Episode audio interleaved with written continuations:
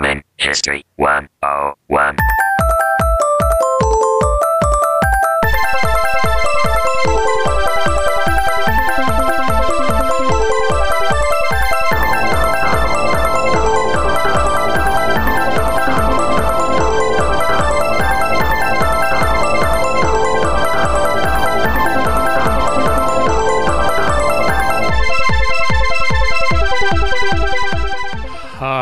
What's up, everybody, and welcome to Gaming History one oh one, the Retro Video Games Podcast.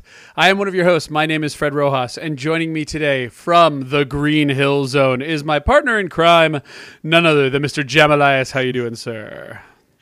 I'm doing very good, Fred. Um, all I can think of here is that there is a lot of rings around here, running lots rings, rings around this green. Yes, not a not a not a Tails you can trust, but there are lots of rings. Um, mm-hmm. I'll get into that when we talk about it. But yes, tonight's episode is the first of uh, probably quite a few uh, rehashes we plan to do over the course of the next probably year or two, um, which is a rehash episode. So we're going to take an old topic and revisit it. So, uh, and this time revisit it with you, because you weren't around yeah. for some of the juiciest topics, the easiest topics, the most fun topics, the ones everybody knows about. Uh, such as tonight's, Sonic. yeah, such as tonight's Sonic the Hedgehog, right? Yes. Um, so Sonic, Sonic. So uh, for those who who have not heard it, uh, you can go check it out over at Gaming History one oh one uh, in the archive, in the podcast archive. But we did a, uh, a two parter. Let me check uh, here what episode numbers and seasons those were. Um, there we go. Episode forty-seven. And episode forty-nine, first one was called Blast Processing, the Story of Sonic Part one, and the next one was called Extreme, the Story of Sonic Part two. There was a uh, tribute episode to the death of Ryan Davis, so if you want to date this, there you go. Uh, in between mm. those, that hit when that was all going on, uh, which places that in twenty thirteen. So season two, if you will. Um, but uh, but yeah, and I had Allie and Andy, uh, the... Uh, The two crazies from uh, forty-two Level one on, massive Sonic mm-hmm. fans, as I'm sure you're aware. Um, and it was... Yeah, we've got to watch what we say tonight. Yeah, right? Well, and it was very... It was very... Um, it was very fact-based. I was I listened mm. to those podcasts uh, over the last couple of days, and it's extremely fact-based. We... I think most of our stuff is accurate. I, I told Jam, it seemed ninety percent accurate. Um, but you're just getting hit with a lot of information on the history mm. of Sonic. Um, and then every now and again, Allie and Andy will come in to tell you they're the greatest games of all times. Um, and it actually made me go on the defensive a little too much, I would say, towards Sonic uh, in, in almost not a negative light, but like a, like a devil's advocate almost. Um, mm. And so I thought that this would be a good opportunity for us to come back and look at Sonic in a different way, and, and what I would consider a much more balanced way with you and me, because I think you and I do have that delicate balance of being hardcore Sega slash Sonic fans, but uh, we probably get a lot of crap for being negative towards Sonic, but I think that's because I don't know how Sonic really does in the best thing. You know, I hate to say it, but and you can tell me, but outside of the first two, maybe three games, Sonic doesn't really hold up. I regrettably agree with that, unfortunately. But for me, with Sonic, I mean, uh, quick, quick with me. Obviously, obviously, I'm. In case you didn't know from all the previous podcasts, I'm from the U K, so obviously Sonic is a big deal over here. Um, so, but for me, I, I'm hugely nostalgic for Sonic. It was one of the sort of first sort of mascot animal-like characters after the microcomputer era for me. So obviously I had an Amstrad first, and it, it was straight onto the Mega Drive. And then one of the first games, of course, was Sonic the Hedgehog for me. So it was a big deal. Um, and I've always been kind of a fan of Sonic, gradually from you know Sonic to Sonic two to... We'll get to the later games later. And even, like, say, up to the Dreamcast, I always had a Sonic game locked into that Sega console. So in fact, every Sega console we've ever have ever had probably would have had a Sonic game on it. Um, well, yeah, and and so. actually, I, I will say, like you, I uh, I'm I'm I very much do like Sonic. So I apologize if we ever gave you the impression like where he's not on the top ten. And maybe in hindsight, Sonic mm. needed to be on the top ten. I don't know, um, but uh, that's the problem, though, with Sega fans, is you're either one or the other. You're either this diehard, balls to the wall, Sonic can do no wrong fan from the Genesis Mega Drive era, or mm. you're kind of like, I don't know what to call it, when you start branching out and your fanboyism washes away and yeah. you're no longer considered a Sega household, you kind of like feel guilty putting him up on a pedestal. Um, so I think people will be happy to know, and we kind of talked about this before the show, uh, Sonic was a fucking icon. I'm going to say that oh, yeah. right now. Yes. Yes. Um, there is, it is, it is unmistakable. I would say that during this time period, and we'll talk about this in a minute, uh, of the early nineties when Sonic hits, he is definitely more iconic than Mario. Um, and he was, uh, he was more... For for two very specific years in uh, in America, at least, he was he was definitely cooler than Mario. He was more popular than Mario, um, and he really did have this like Mickey Mouse status about him. Um, mm. So that might even seem slightly hyperbolic from a video game standpoint. He had this Mickey Mouse about him. He he Whoa. definitely wasn't iconic in pop culture quite to that level, but. Even for better or for worse, even today, you know, I mean, when I say better for worse, obviously some will debate the Sonic fan base today. His sort of legacy is still well known, you know, whether it's through merchandise or through gaming. I'd say I, I would debate maybe it's through more through merchandise these days. Like he's marketed a lot more than he used to be. Like yeah, he's on T-shirts, he's on baseball caps, he's on everything now. Whereas he's not so much in the games. Although we've got those two games that are coming. I, I, I got to get it right. It's this year, not next year, because I keep getting. Right, that's changed, yes. Uh, mm. And you're referring to but, um, uh, Sonic Mania, um, and then yep, and are you also referring to the untitled the Sonic Project, um, the Switch Sonic Project? Um, that's it, yeah. Well, I, I, is it just Switch? I, I thought that was kind of going to be a multi-platform thing, but I thought it's just it Sonic be. Project twenty seventeen. Yeah, yeah, yeah. You, you might be right. Um, and then the big thing with Sonic Mania, of course, uh, being that... Uh, that Jared Cassie's on it, uh, or is it Jared Castle? Maybe it's Castle. I'm sorry, but either way, um, and uh, and it, it's very much a, a harken back to the olden days, down to uh, that special edition that comes with Sonic standing atop a Mega Drive or Genesis, depending on your region. yeah. uh, oh, which we, no, no, we got it too now. yeah, you you Brits seem very into that particular version. Uh, We were very upset that we didn't get it to start oh, with. Is that what happened? You guys didn't That's get this happened. version? It, we didn't get we didn't get it to begin with. Um, so it was going to only be in it appeared like it's only going to be in America. That that special edition, which has the quite nostalgic advert as well, if people haven't checked that out on YouTube yet, um, which is quite sort yes. of retro feeling. Um, there definitely from people I know, there was a bit of an uproar about that because they were very people love Sonic round here, especially the fat fans. And again, I don't mean that in a bad way. I mean, there's good fans and there's bad fans, but these are just they're just fans. And the fact the fact they did not get this um, Sonic special edition coming over here, they're like, what? Oh, and right off the like, bat, like y- Europe would be where this will sell the best. Hands it, down. It, that, I, that's what surprised me because when you, I don't know if you remember, Fred, back in the Sonic Generations release, we had an exclusive um, model, like special edition over here that, that America was importing over there because they wanted it oh. so much.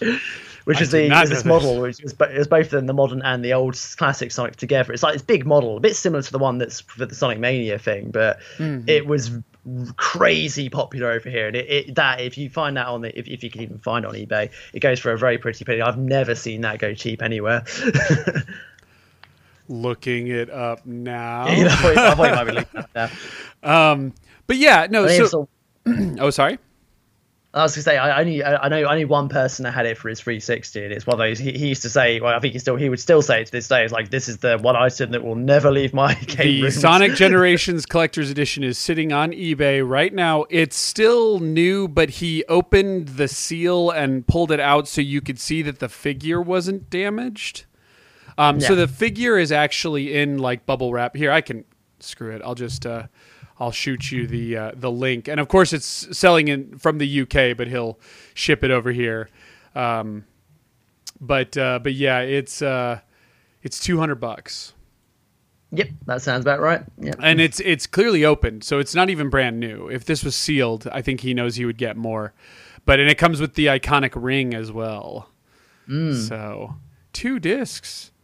thirty years of Sonic music and the hi- history of Sonic, Birth of an Icon. Oh, yeah, no. no oh, you might like that. no. I was about to mention that. Oh, no. Somebody on YouTube must have posted that, and I'll just get their permission to download it and repost it on our channel just so that it's in more places. Uh, once he finds out I don't get uh, uh, I don't get ad revenue, he'll, they usually let me at that point. Um, mm. Also, this game, uh, the, the collector's edition is a PAL version, but it is region free, meaning it will play on N T S C. Uh, Uh, I think the game's download. It's a downloadable game. It's not a um, disc. There's no disc with oh, it. Oh, Generations is downloadable. Uh, it was on a disc over here. Better. It was on a disc. Oh no, no, the, the, not the um, no. The game was. As a di- I mean, the special edition is what I was referring to. It gives you a download code. Had huh? a game code oh, on okay. it. Mm. Wow, he Unless, didn't mention that. Unless of course someone corrects me. I'm... Yeah, who knows? Um, but yeah, so Sonic was huge, and we're gonna get into that because Sonic actually uh, was part of a three-tiered system that actually showed Sega for the first time ever in nineteen ninety-one. Well, some would say it was early ninety-two.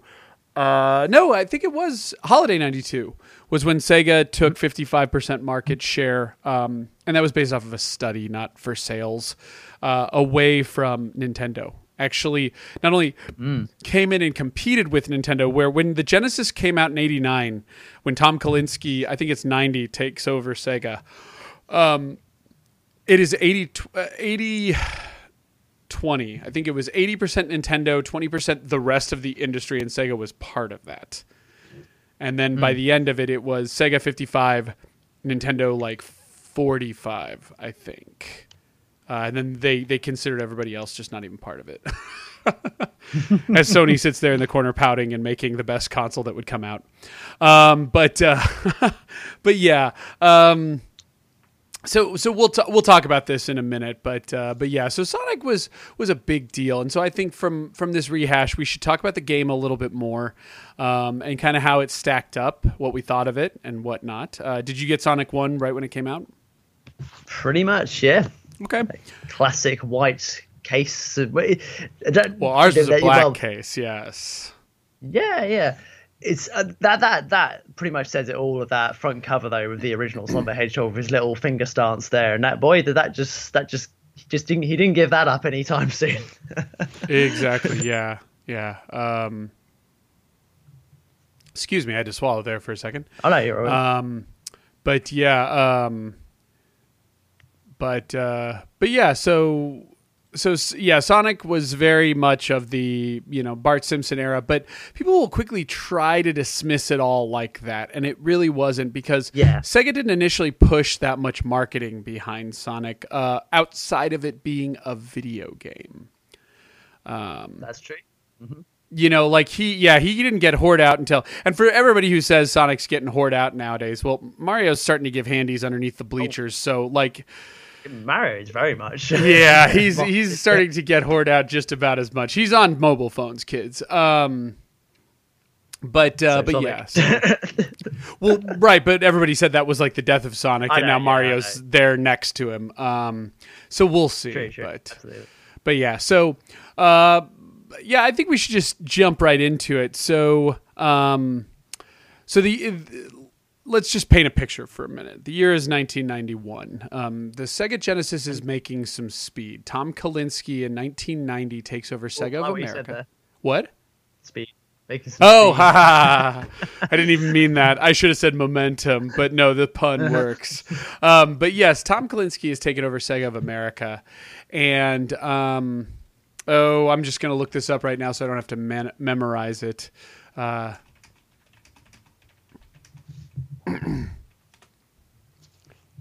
come on, come on. What's your name? Okay, it's Nakayama, but but whom? Oh, hold on. There we go. Um. Okay, so Hayao Nakayama. He is in charge of basically Sega as a whole, but Sega of Japan. And up until this mm-hmm. point, um. America, um, like, has always been a back burner to decisions of Japan, shall we say. And Nakayama had this idea that he would go recruit this guy, Tom Kalinske. His background is at Mattel. He made Barbie. Oh, no, he made Barbie popular mm-hmm. again. I think he created the Cabbage Patch Kids.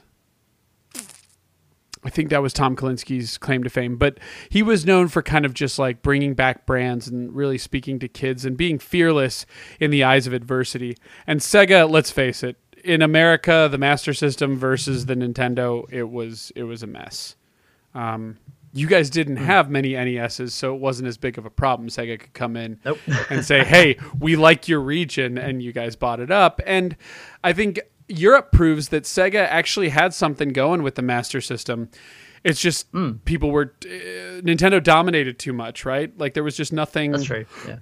There was nothing you could do. You know, many people argue still that the version of Double Dragon, which is very arcade based on the Master System, is better than the N E S version. But uh, mm. but hey, so you've got Nakayama and Tom Kalinske working together, but Kalinske starts to push things, and Sega of America starts to. I guess at first they're allowed to just do their own thing. So the big thing you probably know about Jam is um, in America, Kalinske was responsible for making that deal with Electronic Arts, but let's face it, um, uh, what's his face from uh, Electronic Arts? Why am I blanking on everybody's name today? I'm still mm. fried from... from the stream. Our yeah. live stream. Well, and that's that's not true, but uh, like it's it's fun to just say it. Um But here we go. Here we go. The founder was Trip Hawkins. There we go. The guy ah, who made the three D O. Yeah. Yes. Um, I was blanking too. So Trip Hawkins, uh, you know, kind of hijacked it. He said, hey, we can reverse engineer Sega carts. Let us make our own, uh, which is better than what Nintendo will let us do. Or we're going to just totally screw you guys and uh, release our carts on our own. At least you can get a cut of it. Um, and that's where you get a lot of that push, that Buster Douglas boxing and stuff like that. You know, early Sega Genesis uh, ads, and I don't know if the Mega Drive quite pushed it as much in Europe, you tell me, uh, was a very sports and arcade-based console before Sonic came around. Is that... Do you recall ads like that, or no, was everyone kind of... That's pretty much dead on, I think. Definitely arcades. Okay. You know, it's just like, this is the arcade console. You don't need to go to those arcades anymore. Like the infamous Genesis does what Nintendo don't, which I mm. think happened before or at the same time as Kalinske. You know, you're seeing Buster Douglas boxing. You're seeing, I think, Monaco. Hang on. Um, one or both of those. Uh, and then you've got Golden Axe and Altered Beast, right? These... these notable yeah, but ones, yeah. yeah these notable but you know and they were it was varying degrees of success, you know. um I think now when we look back at how close the Genesis got, we were more impressed, but or we're we're less impressed but or not how close how far they they were from the original. We're less impressed, but at the time, like, there was this impression that while it was two hundred bucks, Genesis was basically bringing these arcade games home. um For me, I think the biggest problem as a gamer was that Nintendo experiences were different than arcade experiences, and I actually liked that they were. I often had this opinion, whether it was true or not, that they were longer than the arcade experience. Whereas I had beaten Golden Axe because if you took two fifty to the arcade, you could beat Golden Axe, you know, just cranking quarters in there. The same was true of Altered Beast. Yes, yeah, absolutely. Um, and so that was the fear, was do I get this two hundred dollars console and these forty, fifty, sixty dollars games um, for something I can beat, you know? And they added lives, which arcade games don't always benefit from increasing their difficulty and adding lives. So either way, I don't know. But that was kind of the, the, the opinion. And then Sonic comes in because they wanted to take the Genesis. Once they started getting some momentum and America was very heavily involved, Tom Kalinske gets involved with the marketing of worldwide Sega. Right, he's got he's got a, a, mm. a seat at the table. He he was also very involved with the Game Gear as well, which I didn't realize. Um, Game Gear actually had some momentum in America, um, and I forget, how was the Game Gear in Europe? Pretty big, I would okay. say. You know, I, I had a game. We well, we had a Game Gear. I shared with my brother. Um, well, I was wondering if like if you had a Master System, did you get a Game Gear? And the answer was probably yes. Like that's it didn't an interesting deter question, them actually, because. Okay. Yeah, I think I, I could see the. I think some people probably did, absolutely, because. Um, but I we, we I did we didn't have I didn't have an Master System until a lot later down the road. Um, but the but yeah, Game Gear was certainly very popular. And a lot of us, I mean, we're going to get onto this later, I know, but with the whole sort of um, Sonic sort of impact with Mario, but you know, there was always a war going on with, um, you know, oh, you were cool if you had a Game Gear, but not if you had a Game Boy, because the Game Boy just looks sick. It's just green and ill. And, uh, yeah, who cared if it had? Who cared if it had more fun games? Um, I know. Yeah. Well, but but to a certain extent, they succeeded in something Nintendo couldn't succeed at, which was making a portable Master System. I mean, it is a Master System.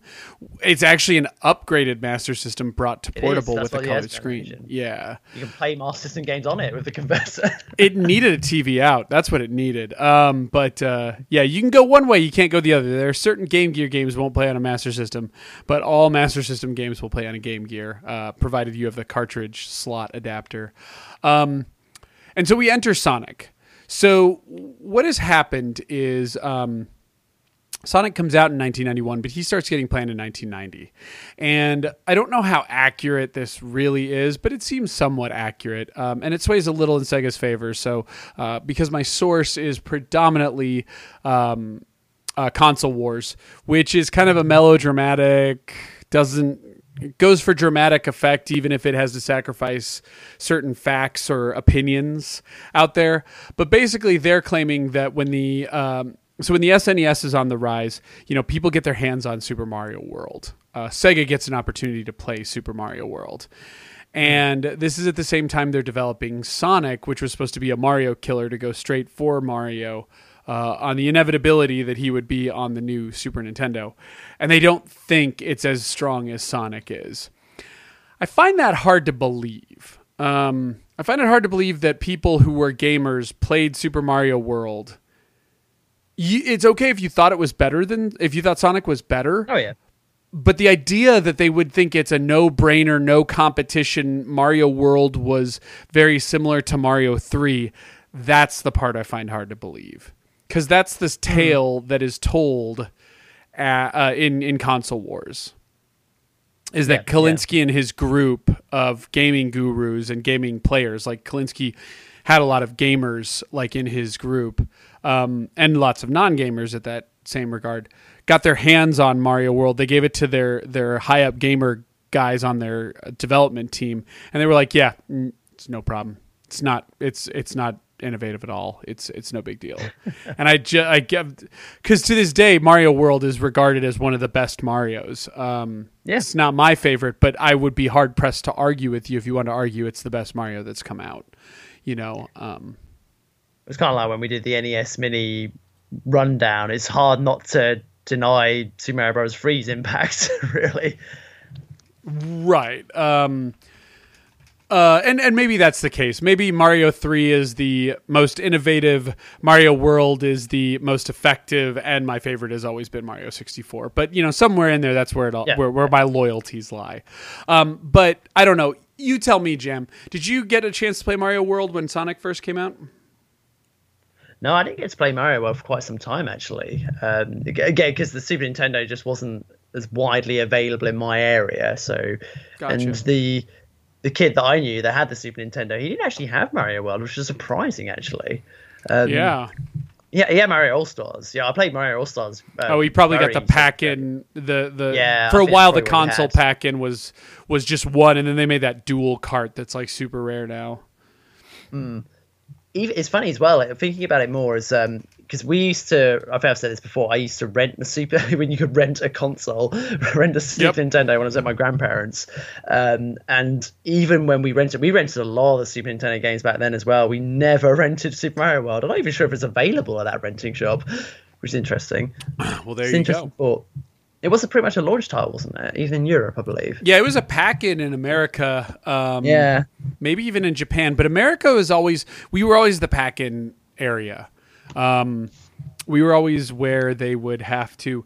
People have always had to bend over backwards for America. And I think that's why we're so damn stubborn nowadays when we find out stuff.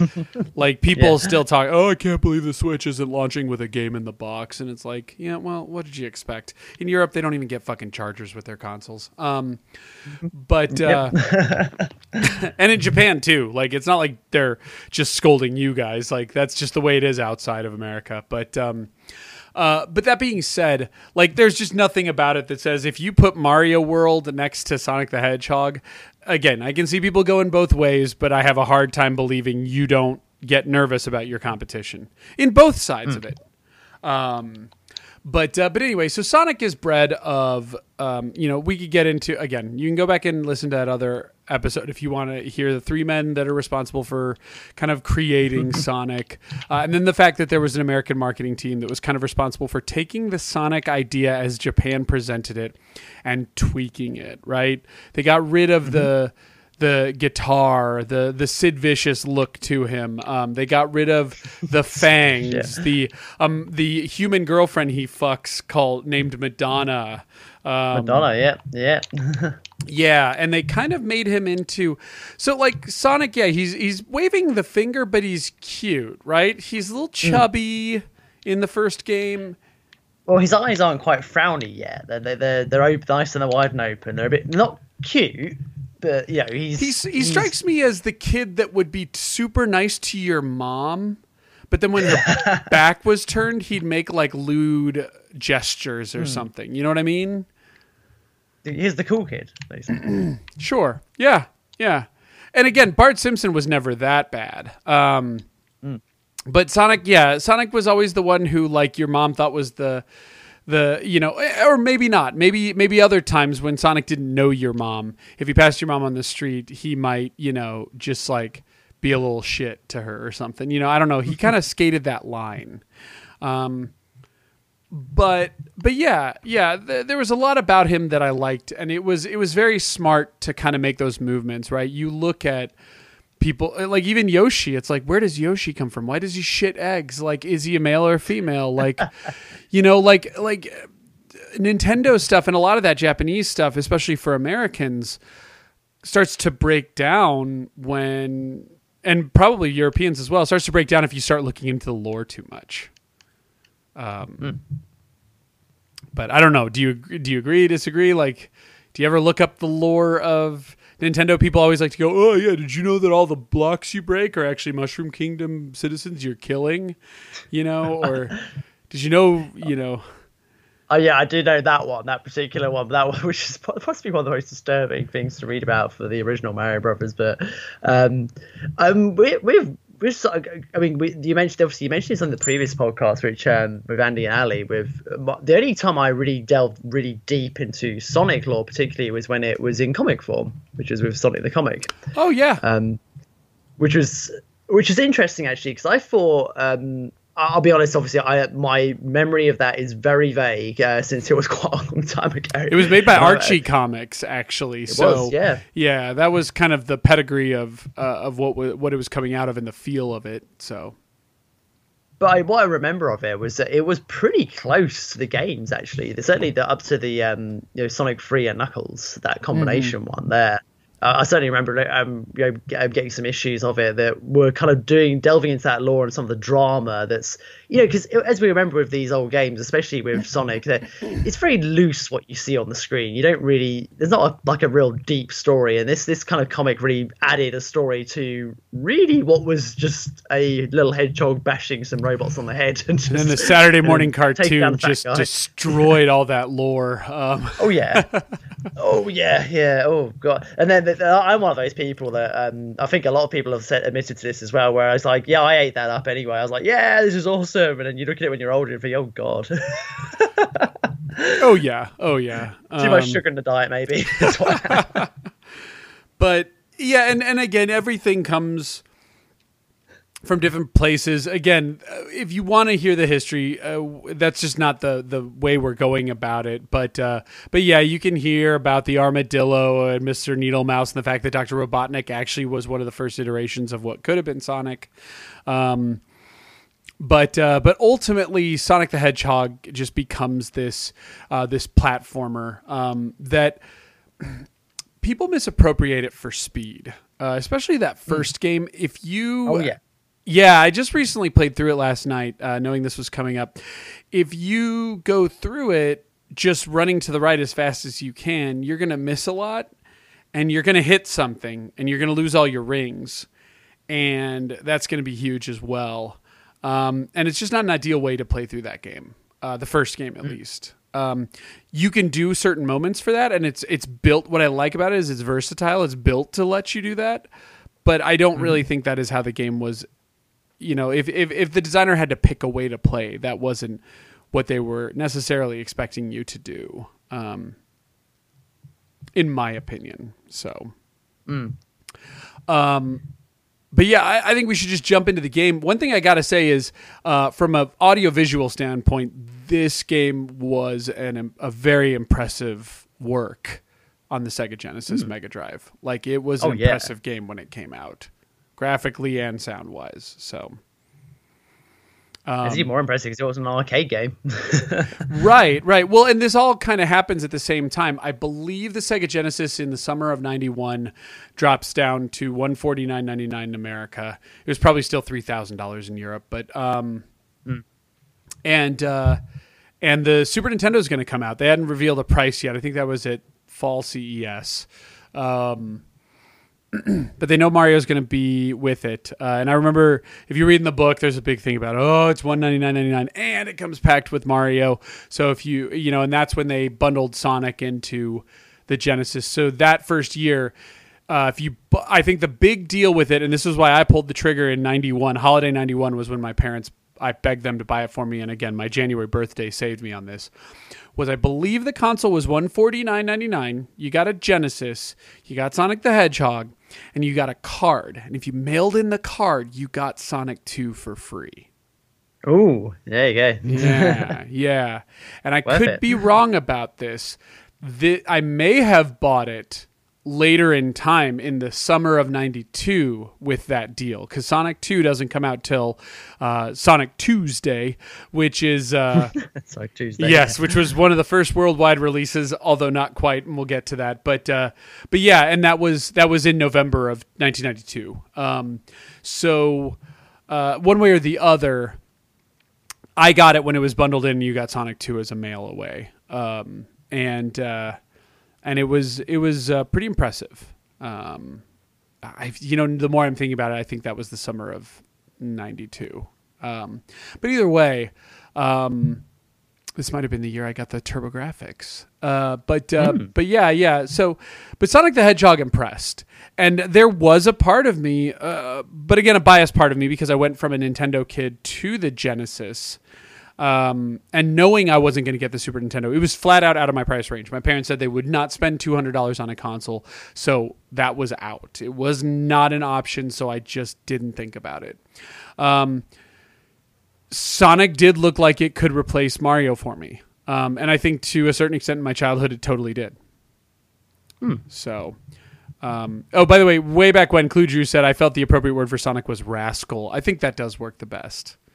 That so. I, yeah, that's a good that's a good word for it. Yeah, Sonic the Rascal. Um, but anyway, um, so I, I, I've been talking a lot. What what's your first impressions of Sonic?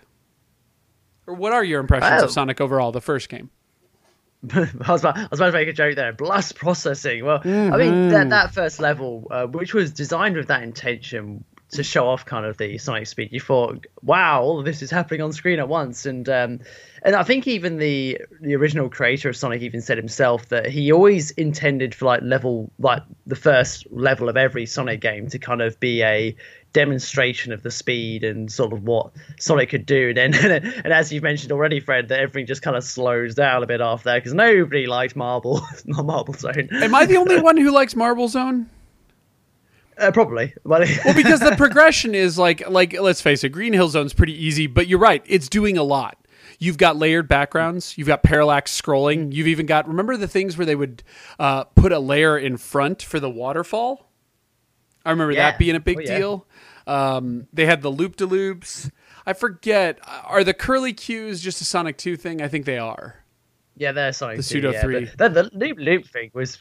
I, I kind of thought that was cool back in the day. Oh, it was so awesome. Oh, it was like a roller coaster. Like, no, no, no. Like, I we totally sold ourselves on that. And I also like how Green Hill Zone's where you first get introduced to um, the edge of a cliff with ground underneath, and you know there's ground underneath, but the first few parts are spikes. So if you're not moving fast or you don't jump off the cliff, you could hit spikes. And I like mm-hmm. where there's, uh, you'll also come to dead ends with springboards that would knock you back into either an enemy or an obstacle. This is to teach you that they're going to do this more in the future, and you better be ready for it. Mm-hmm. Um, whereas Marble Zone is a bunch of environmental hazards, and a lot of people don't like environmental hazards, so that's probably why that was a problem. Um, but uh, I think as well is that Marble Zone is just it's so much slower than the first level. You know, it's oh, it is a lot you're, more. You're you stifled know. on your progression time and time again.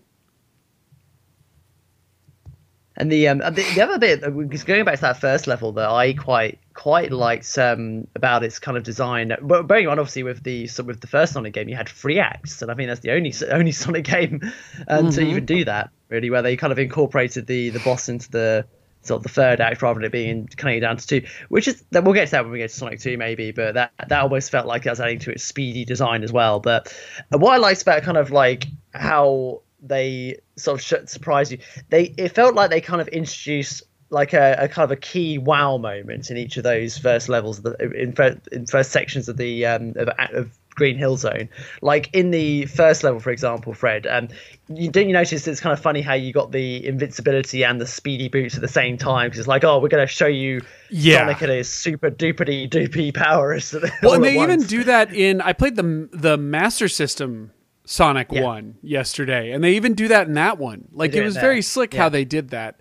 Um like a big hill, you go down it, you spin, you crash through, but well, you don't really crash through the wall, you just go through the loop looping section, and you go in, there's big rings everywhere, you collect all of them, and then if you jump at just the right point, you go into the special stage. yeah it was it was very yeah it was well designed. It was like, okay, we're gonna let you have some fun, you can't get into too much trouble, and it's pretty hard to die if mm. you even if you go crazy here, you know. Um was the basic gist I got from that. But yeah, no, it, and it was totally effective. It was totally effective. It was, um, very impressive. Um, and, uh, but there, and there were two things I remember, and I'm sorry, I didn't get too far in Sonic. I mean, everybody remembers up, down, left, right. You hear the ring, you press A and start, and you can pick the level selects. And much like Mike Tyson's Punch Out, you go straight to whatever the chemical zone was or whatever. Get your ass handed to you, and you go back to basics because it just wasn't fun. Um, mm-hmm. But the two big things that always, even from the ads before this game came out, uh, that just always made me go, "Okay, this is a this is the next level," and and they actually did that. The advertising for Sega of America in America in ninety-two was "Welcome to the Next Level." Um, mm. I don't know if you guys got that advertising, but everything we had said "Welcome to the Next Level" on it.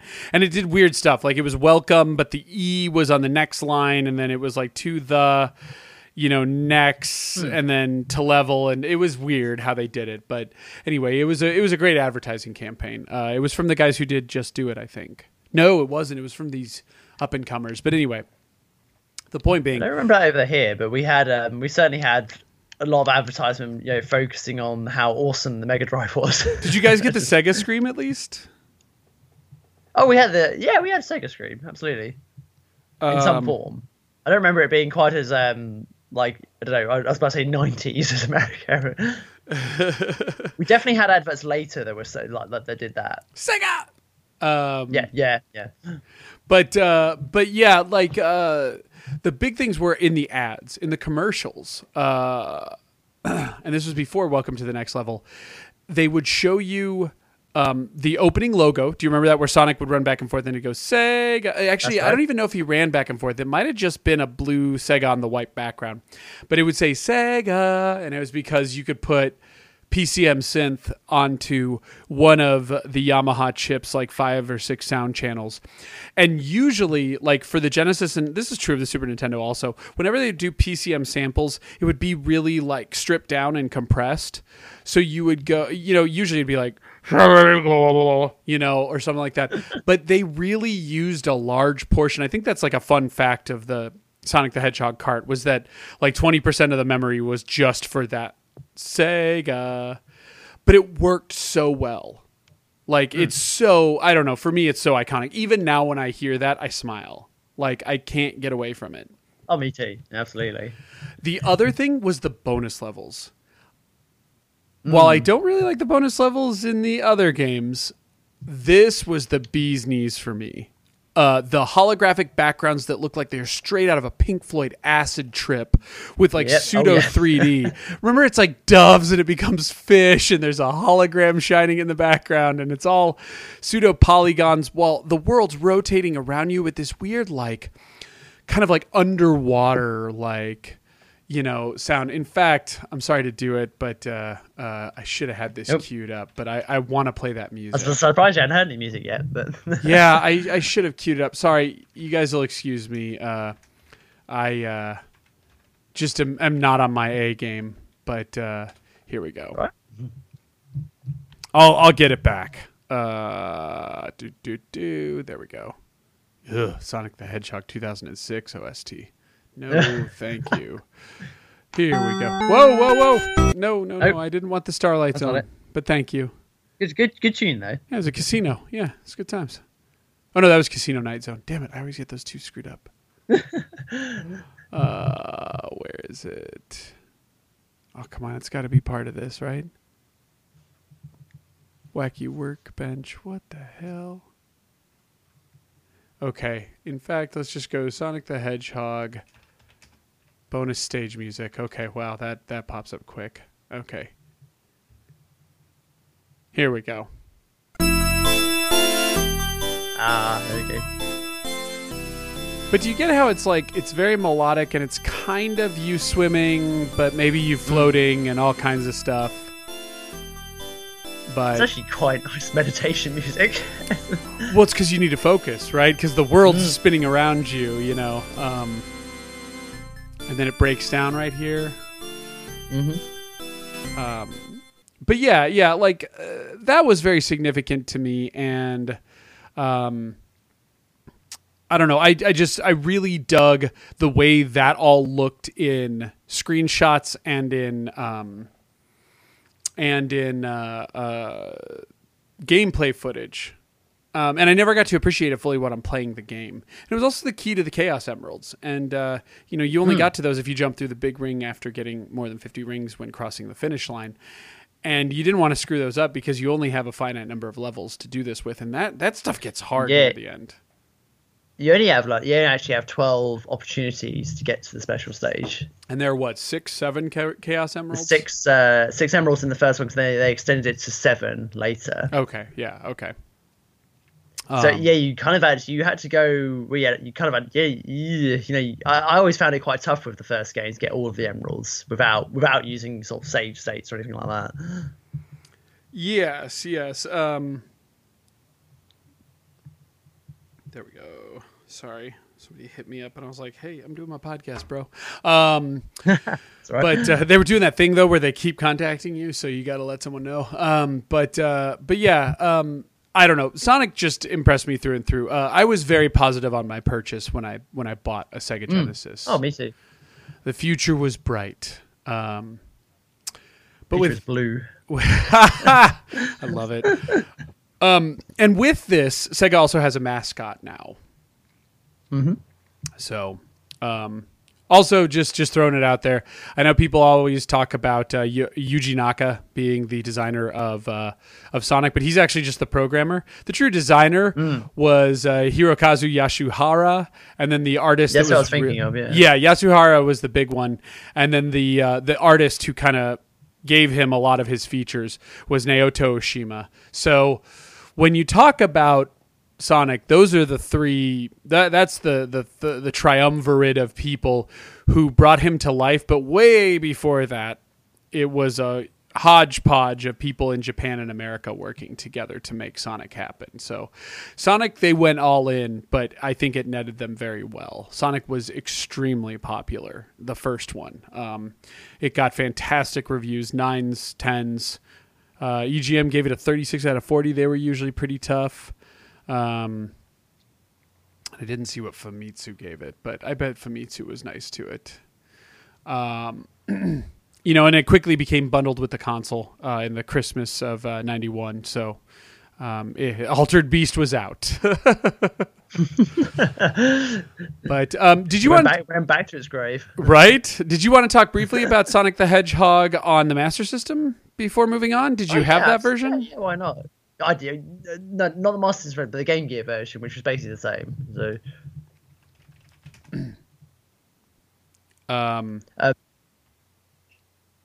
well, it's all you. I mean, if you want to do that, or we can move was. on to Sonic two. But uh, I figured, especially over in Europe, like it was a good time to talk about uh, how Sonic yeah.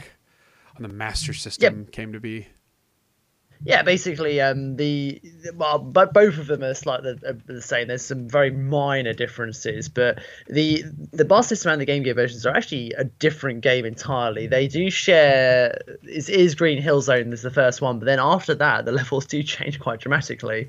Um, there is still three acts per level, although the third act now is just simply just a boss level, though. It just literally is, which is quite common for kind of the Master System, which did that with a lot of games where it's sort of restricted to the boss to its own kind of special section. Although, damn it, sorry, I pushed the back button. It's my fault. That's your cool, man.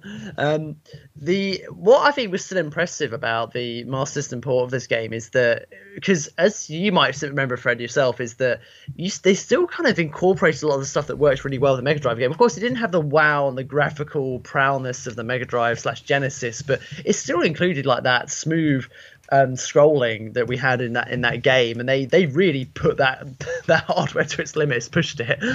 Yeah, yeah. Uh, in fact, um, I I was watching um, my my Master System struggle a little bit with it, and I was like, "Huh, oh yeah, wonder if that's the flash card." So I pulled the flash card out. I have an actual copy of Sonic the Hedgehog. Slapped that in there. Nope, still struggled with yep. it. So yeah, it, it really did push yeah. it. Yeah. And um, the, main, the main sort of difference when it comes to the emeralds this time is the emeralds are now just hidden in the game somewhere in each le- well in each one, each of the sort of levels. Yeah, there's still fuck six that. Emeralds, what do, what do those signs pointing down mean? I never understood that. Well, you'd break the T Vs just with the down arrows. Oh, they're the return, their return, um, their their return icons. So basically, if you oh, die, like you'll start checkpoints. Back from that point. Okay, the checkpoint, okay, yeah. okay. Gotcha. That's a good question though, yeah, because that's not in that's not in any Sonic game apart from the the Master System versions and the Game Gear. No, and of course I could have looked up a manual, but pff, why use the internet when I can ask you? Um, but uh, but yeah, so, um, but yeah, yeah, I just I just remember that. Uh, but it was a like I said, it it did some semi unique stuff, but it was a it was a cool version of Sonic. Mm. I, I still think it's worth checking out. People, it's surprisingly hard to find in America. That first one. Oh, they're all pretty impossible to find. In fact, my version's probably a PAL version, but since the Master System's region free, mm. like it just converts yeah. to whatever region you're in. Its output is based off of the console, not the game. Um, yeah, I just. Slap a Sonic in there. Who knows? Whatever. You know, I should yeah, slap a Sonic. Uh, I need to make a T-shirt, but uh, you know, like you you saw, uh, well, you might not have, but when I was showing off my collection in the uh, in the live stream, like I showed mm-hmm. what a bunch of Master System games look like.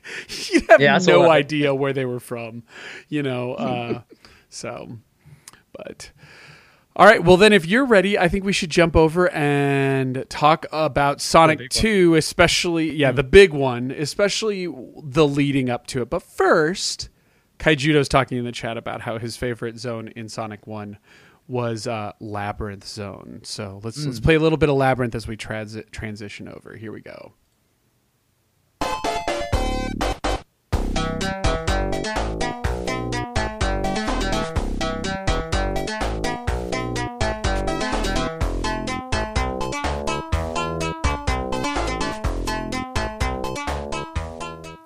Got a little bit of that reggae feel to it, you know? Mm. Like, I don't know. It's a little U B forty. But uh, that's really refreshing to hear those tunes though from Sonic. It just that you know that that that's something they really nailed, especially with the Mega Drive and Genesis. It's limited um, prowess with the sound chip compared to the mm-hmm. Super Nintendo. It, boy, did they rock it when it was the Sonic games. Oh yeah, like they nailed it. Um, yeah. Sorry. I can't. You can't queue stuff up. Damn it! You'd think I would have had to plan this, but uh, anyway. Um, but yeah, like uh, so, Sonic two. Uh, Sega now knew what it needed to do. So so Super Nintendo comes out and it's a hit in America again. Um, in Console Wars, they'll tell it like, oh, you know, people had xenophobia of Japan and this and that, and people weren't sure if they wanted to buy it, and they didn't like the backwards compatibility. And this was right about the time Nintendo did their controversial policy, which was mm-hmm. um, it started with Target. Target used to take back anything provided you had the receipt. So people could bring back Nintendo N E S consoles bought at a Target in nineteen eighty-five with a receipt. And they didn't even need the box. They could just bring back an N E S That's console and get their money back, which if they paid, uh, it wasn't eighty-five. It was more like eighty-six, eighty-seven. But like, let's say in eighty-seven, they paid one hundred fifty dollars for an N E S. Well, they could use that towards an S N E S and get their fifty bucks. And see, Target won because it looked good to their customers. They knew what they were doing, and they thought they were a big enough big box retailer to push. They didn't even call them customers. They called them something else. But anyway, um, they could push around Nintendo and say, no, you need to take this back for money, you know? And the reality was, I think Target kept doing it for a while, but they just had to eat the cost of that, you know, to make people mm-hmm. happy. But this, the Super N E S sells out day one. Like that holiday season was, was rough. Um, Genesis did too, though. Like Gen- they were both kind of selling like hotcakes, and, um, and Sonic's a hit. Uh, Nintendo's a hit, but I feel like a lot of Genesis kids in America might have originally intended to be Nintendo, Super Nintendo kids that got a Genesis. People are going to hate mm-hmm. me saying that, but I know there were more Genesises out there than Super Nintendos. See, Nintendo's never been able to keep stock on shelves, kids. Like mm-hmm. this is nothing Even new. Back in the day. yeah. Um, so they definitely didn't keep up with demand. Um, but either way, Uh, we go into ninety-two, and a lot of things start to happen. So first of all, um, Sonic two's development is kind of split. Now, you, do you know about this, Jam? The Sonic C D versus Sonic two split? Mm-hmm. Oh, yeah. Um, so Yuji Naka's not happy. Um, in fact, he straight up gets into somewhere in the development of Sonic two. I want to say it was...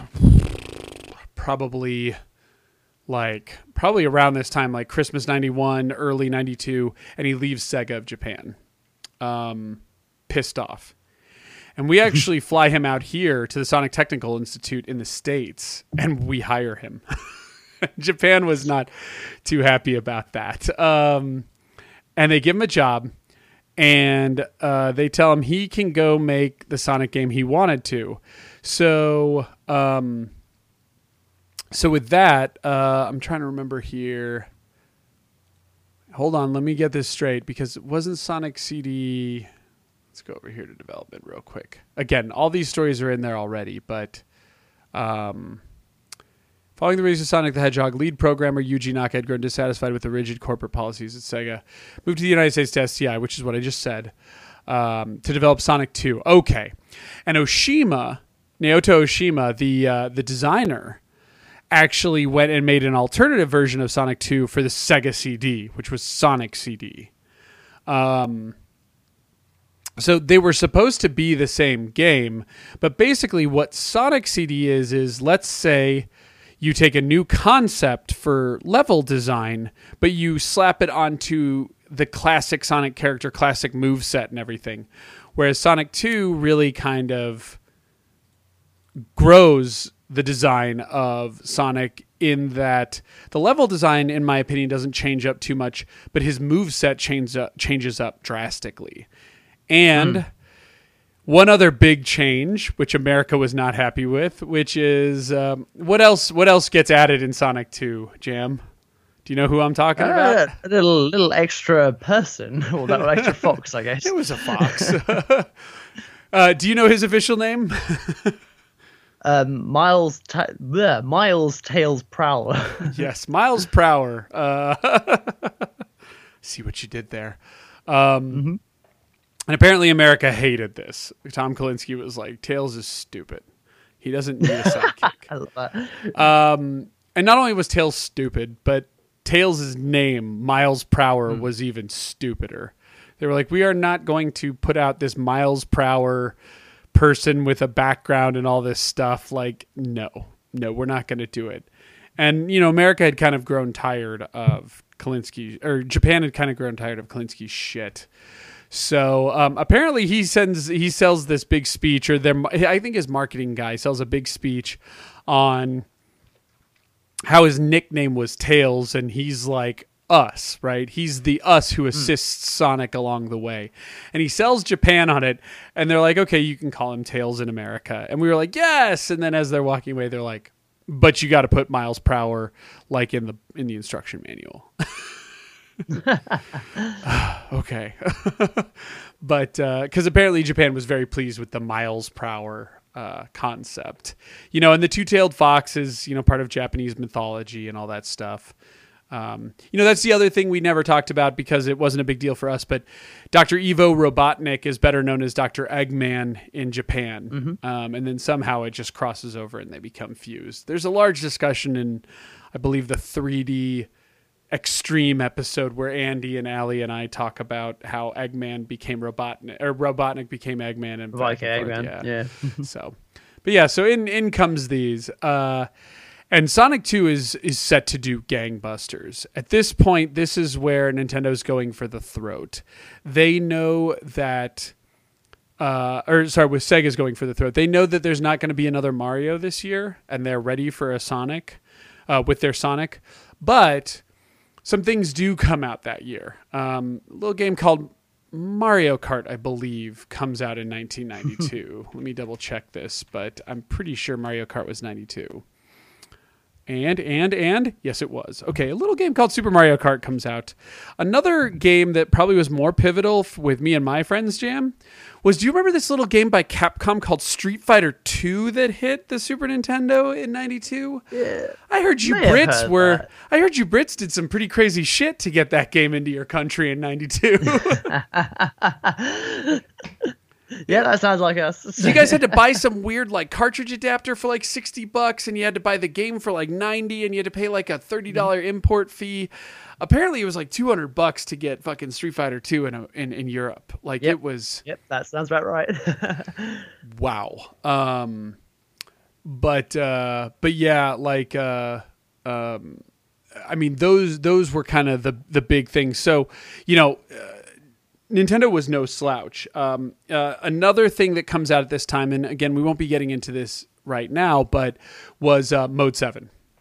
The scale and mm. rotation starts to really get exploited. I think Super Castlevania four might even be this year. Um, let me mm. double check. Super Castlevania four was... late ninety-one. Yeah, and that's where they first started yeah. showing off Mode seven. Mode seven must have been in advertisements at this point. Um...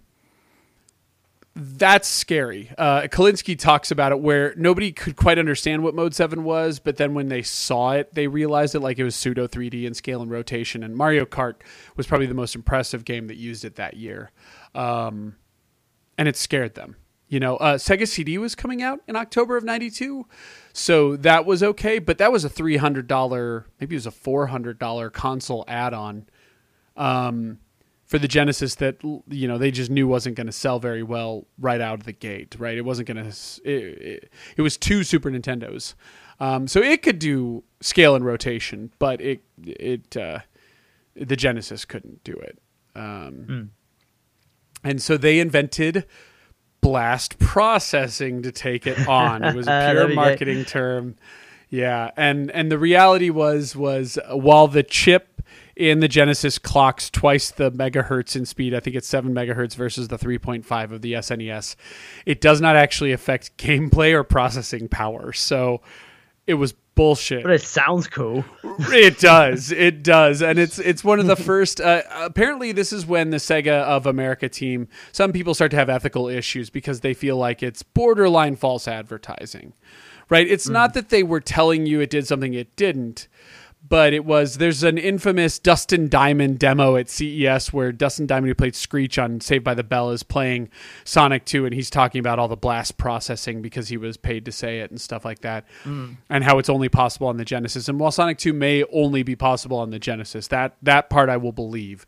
The blast processing had nothing to do with it. um, I think it was called boost processing is what it's actually called, and then they turned it into the marketing term blast processing. But either way... Mm.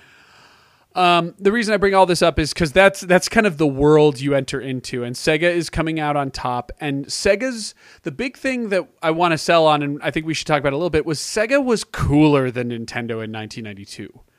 It was yeah. cooler to own a Genesis than a Super Nintendo. It just fucking was. It was Disney versus The Simpsons. It was... That's actually, I think I nailed it. Like Disney versus The Simpsons. Yeah. You know, you liked Disney, right? You still went and saw Fantasia, but but mm-hmm. let's let's face it. When the parents were away, it was more fun to act like Bart Simpson. Um, oh yeah, and and it wasn't just Sonic. Like Sega was doing this left and right. Um, uh, who was it? Was it Howard Lincoln? I'm trying to remember. Uh, Which is the Howard for Nintendo that uh, maybe it was Howard Phillips. Uh, let me find out. It's it's Lincoln or Phillips, and I always get the two mixed up. Howard Phillips. There we go. Um, yes, he he was the bow-tied guy, the big dork mm-hmm. that was in Nintendo Power. Did you ever read Nintendo Power, huh. Jam? I don't think we had Nintendo Power. Oh man, I gotta. I got to find some nefarious way to get you that library. Um, but uh, we, we had Nintendo Magazine, but not, I don't think it was Nintendo Power. Okay. Well, Nintendo Power had this... that, that's also been discontinued. right. Right. Yeah. Yeah. Uh, Nintendo uh, had Howard Phillips in America, and he had this big red bow tie. He's a ginger. He was a redhead, and he was a big geek. He was like a kid mm-hmm. at heart, and he, he was Peter Pan, and he wrote his own, he was like the editor in chief of, um of uh Nintendo Power, you know, and there was a famous comic strip in Nintendo Power called Howard and Esther where they would talk and all this stuff. Well, anyway, he leaves Nintendo, and the story around him leaving Nintendo is still unknown, but he leaves Nintendo in nineteen ninety-one, and so in ninety-two Sega tries to pick him up, and believe it or not, the edginess and the violence that he was seeing in um um Uh, sorry, there's some jokes. Kluge was like the yeah. cult classic okay. Street Fighter two. Um, but uh, but yeah, so anyway, Howard Phillips was invited to come work for Sega, and he didn't like the violence and the the the raciness. Didn't like the Mortal Kombat. uh, it, it wasn't out yet, so no. But he didn't yet, like the true, direction it was going. He didn't like the casual violence found. I think Streets of Rage was one of the ones he cited. Um, mm. Didn't like the casual violence surrounding stuff. Yeah, and when Night Trap came out, Howard Phillips will actually be the one who calls Tom Kalinske and goes, yo, the Senate's looking at you. You need to know. I think this was early ninety-three. Y- you need to know this shit's getting rough.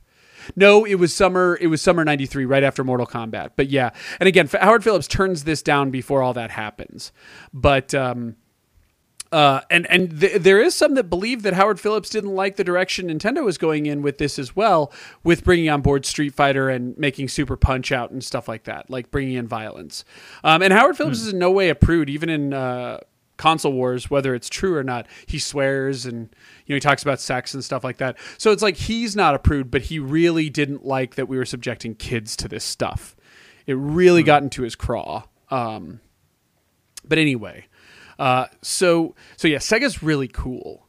And, um, the other big thing they're doing is Sonic Tuesday, which was Sonic Tuesday, the worldwide release of, uh, of, of Sonic two. Sonic two released worldwide November twenty-fourth in Europe, North America, and Japan, or at least that's how it was planned. And it was going hmm. to be the first time ever you could release three game or one game in all three regions. And the reason that was a big deal was because everybody kind of knew they would get their stock early. You didn't have to worry about things coming out hot. You could set up distribution. It was a lot of work, but it was, it was well thought out. It was also one of the first times where Sega helped implement a pre-order system. Did you know that? Mm. Yeah. I think, yeah, I think I've heard about that. Yeah, this was the deal they made with the retailers. This was worldwide. You as a retailer could pre or pre-sell Sonic two. They would put a five dollars deposit down. Stop me if you've heard this number before. Um, and the person who put down the deposit would get a t-shirt, a Sonic two t-shirt. Ah, and the expensive. Sonic two t-shirt would cost two dollars and fifty cents. So mm-hmm. here was the concept, was you would buy all these t-shirts, you'd sell all these pre-orders. You would make two dollars and fifty cents profit if the person never came back in because it was a non-refundable deposit. Back in the day, the mm. deposits weren't refundable. That wasn't until later. Um, And you made two dollars and fifty cents profit for nothing, right? But if they came back and bought it, yeah, you cut two dollars and fifty cents into your profit margin, but you had guaranteed sales, right? You had stuff that you didn't have to worry about. You didn't have to make shelf space for it. You know what I mean? Like, you could literally put one on the shelf and keep the rest behind the counter. Um, mm-hmm. So it was pretty slick. Uh, and again, Sonic was super cool. Uh, Sega was super cool. Uh, apparently, when Sonic came out at Uh, spring C E S and uh, oh no, Sega actually sent everyone to, was it Curacao? They they flew them there, or like Cancun or something like that, to like golf and and and enjoy the luxury and everything. And then they had to sit down and do a press conference. So all those press conferences that we all hungrily sit down and watch during E three, they had to fly these people, uh, these businessmen out to, you know, the middle of of like a fancy resort and give them free golfing, uh, free amenities for a week in order to just reveal Sonic. But apparently they talked about all these businessmen and C E Os cheering for Sonic when he came out in a big Sonic costume and everything. But mm. but yeah. And there was tons of merchandising for Sonic two. I don't know if you recall that, Jam, but like, yes, you could get a lot of shit that, yeah. when Sonic two came out. The Sonic toothbrush. And they made that joke everywhere. The Sonic two something. The Sonic toothbrush. Two, Sonic Tuesday. Toothpaste. Yeah. Sonic toothpaste. Yeah, stuff like that. And anytime they could make that pun, they did. Um, so, yeah. Uh, so, and again, there was the giveaway promotion. There was, there were a lot of different promotions. Uh, I think Sonic became the pack-in for the Sega Genesis that holiday season. Is it, yes. was, is also the is it the Mega Drive two as well was launched at this point? Ooh, that's a good question. Two. Uh, let me check. So I remember that, that being a pack-in title with that Sonic two.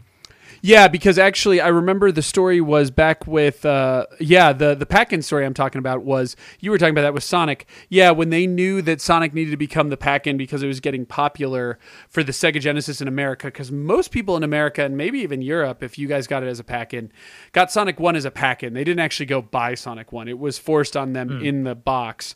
Um, Tom Kalinske talked about how they went and they opened up the box of all the Altered Beast consoles and added a, a Sonic two. And so they didn't, and in order to not throw away Altered Beast, and they knew they couldn't sell it, they just made it a promotion where you got a free Altered Beast also. And all they did was just slap a Sonic cart into the box and slap a sticker on it. And that's all they really did. But uh, anyway, uh, let's find out when the Sonic, or when the uh, ye, do, do, do, do. Mark two. Yeah, when did Model two hit? Wikipedia, you're not helping. Model two, Model two. Model be on there, actually, yeah. Yeah, you you might be right, though. But yeah, Sonic two immediately became the pack-in. Um, I can tell you that much. Um, yeah, I apologize. I, I'm not doing a good job of finding it right now. Um... But uh, yeah, it was huge. And I got Sonic two in the mail a little bit before Christmas, which was perfect, right? And it was free. Um, but that was ideal. Um, mm-hmm. But uh, yeah, so let's talk about Sonic two. But be- before we do, let's play a little bit of music. What music should we play yes. from Sonic two? Why don't you pick one, Jam? You haven't picked one yet. What would you like to hear from Sonic two? What was...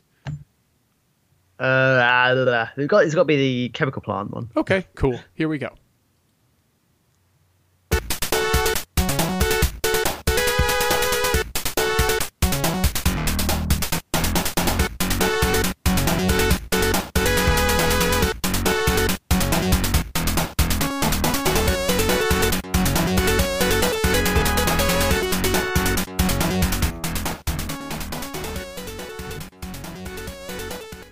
Chemical Plant Zone.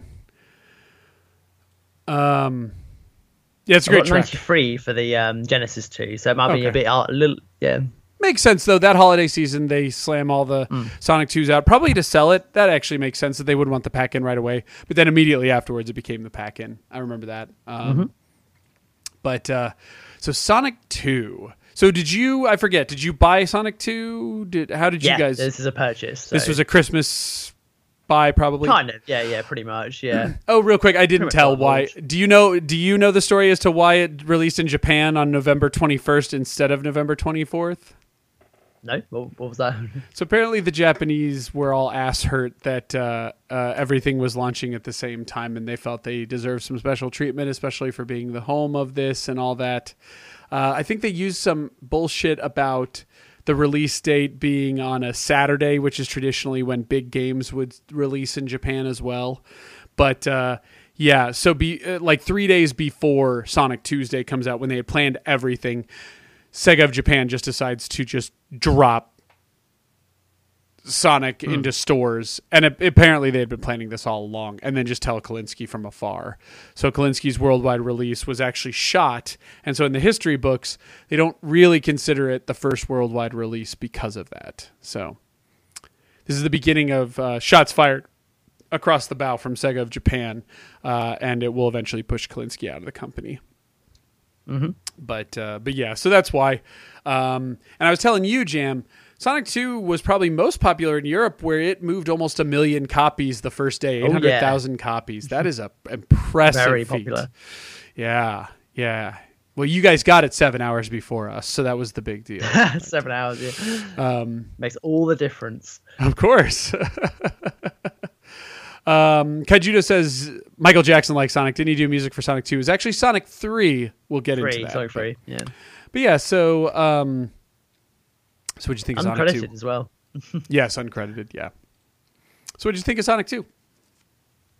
Yeah, I mean, I, I like Sonic two a lot, and it's uh, that is. I think we said this before, um, even on the top ten sort of Dream, um, Genesis games is. If you're going to get into Sonic, this is probably the best place to start, I would say. Because it has kind of, I'd say, as if you put all the levels together, this has the most interesting levels back to back. It, this, to me, this game just does not stop. Um, kind of like I, were, I was joking about Marble Zone earlier. You know, level two in this game, the chemical plant one, that is still, you know, on form, basically. It's a genre-defining every- one. It's it's it's better than Green Hill Zone.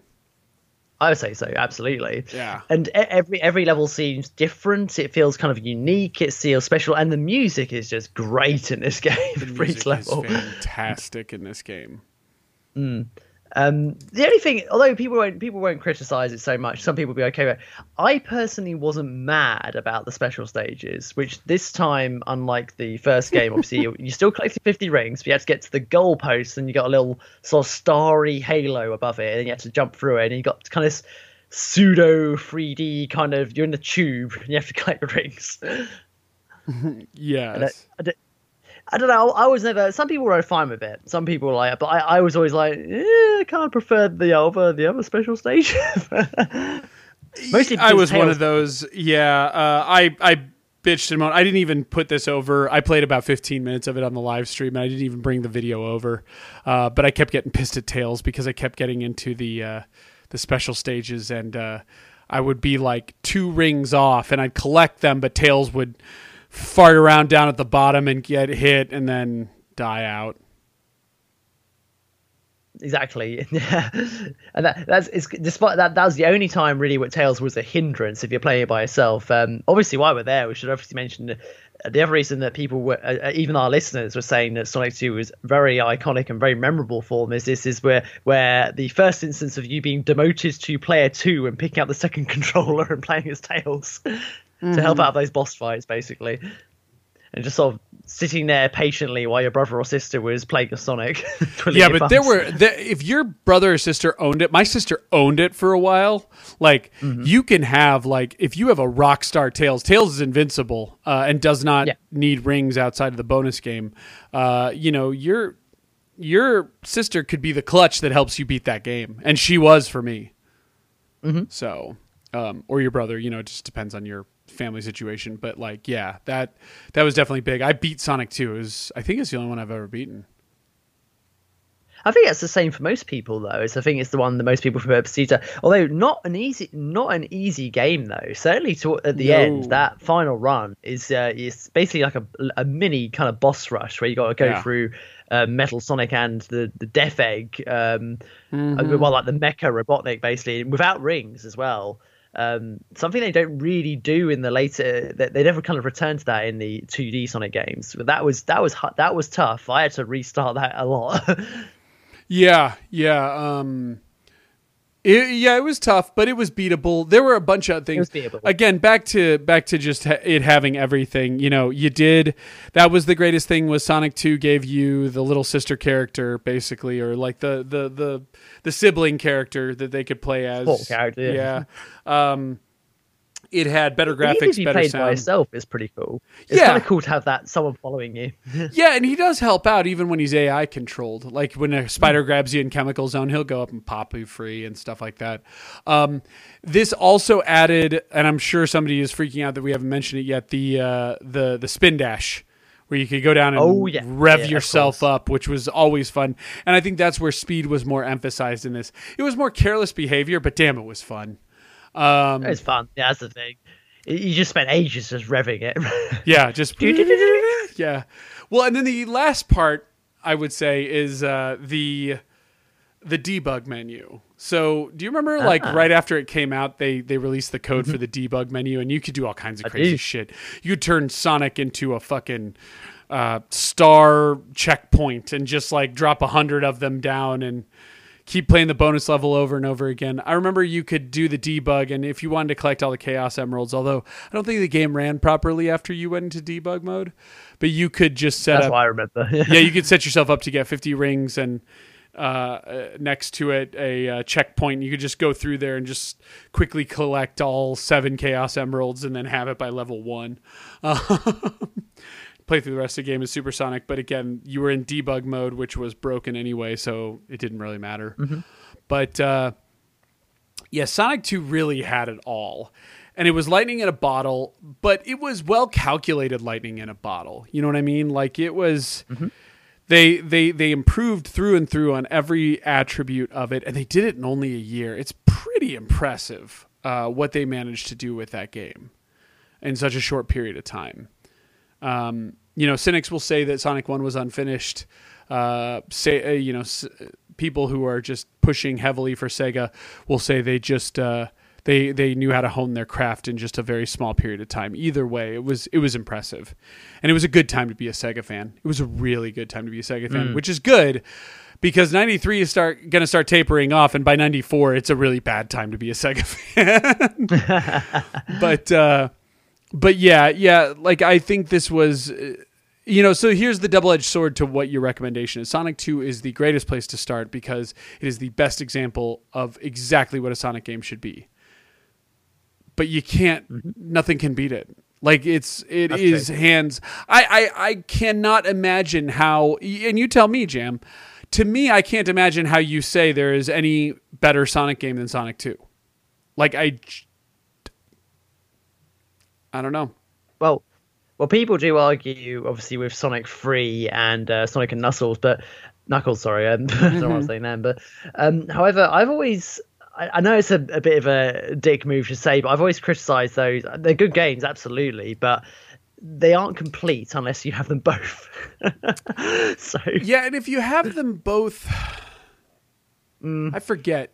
Can you play through when you've got both locked on together, assuming you have a cartridge different than my bootleg Sonic and Knuckles? Um, mm. Do you, can you play through the whole thing as either Sonic or Knuckles? Like, is it possible to just do yeah, one character can, the yeah, whole yeah. time? Okay.